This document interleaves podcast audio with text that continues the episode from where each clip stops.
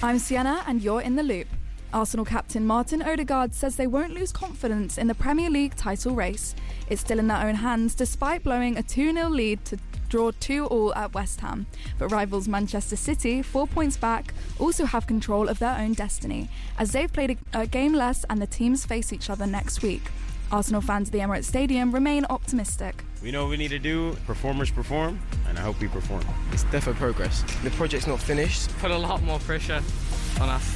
I think we can still do it. I hope Manchester City will lose the next games and uh, Arsenal will win so they can be champion of Premier League. Barcelona president Joan Laporta says the club did nothing illegal by engaging with a company owned by the former vice president of Spain's refereeing committee. They've charged with corruption over payments made to a firm to consult on technical and refereeing issues. QPR boss Gareth Ainsworth says he's having to put a special focus on the mental well-being of his struggling players. They've lost 10 out of the last 12 championship matches and only won a single game since the manager joined from Wycombe in mid-February.